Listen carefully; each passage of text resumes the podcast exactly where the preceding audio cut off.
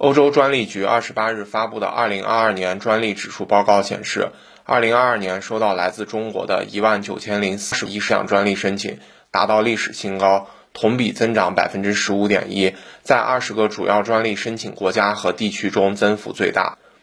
报告显示，欧洲专利局二零二二年共收到来自全球的十九万三千四百六十项专利申请，同比增长百分之二点五。申请数量排名前五的国家依次是美国、德国、日本、中国和法国。二零二二年专利申请数量增长主要来自于中国、美国和韩国的推动，三国专利申请分别同比增长百分之十五点一、百分之二点九和百分之十。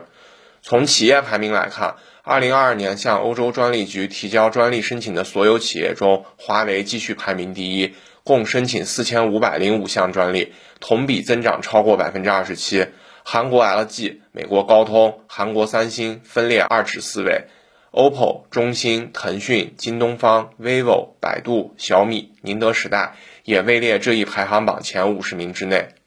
从技术领域来看，二零二二年，欧洲专利局收到专利申请最多的领域是数字通信，共一万六千七百零五项，同比增长百分之十一点二。医疗技术和计算机技术分别以一万五千六百八十三项和一万五千一百九十三项位列第二和第三位。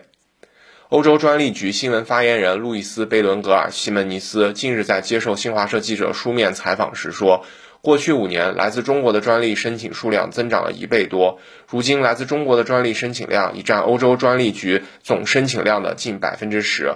中国不仅在数字通信、计算机技术以及人工智能方面实力雄厚，而且在生物技术和医疗技术等领域也越来越活跃。西门尼斯还表示，中国近年来非常重视知识产权保护，将其作为经济增长的一个关键因素。中国向欧洲专利局提交的专利申请数量屡创新高，对世界知识产权保护同样意义重大。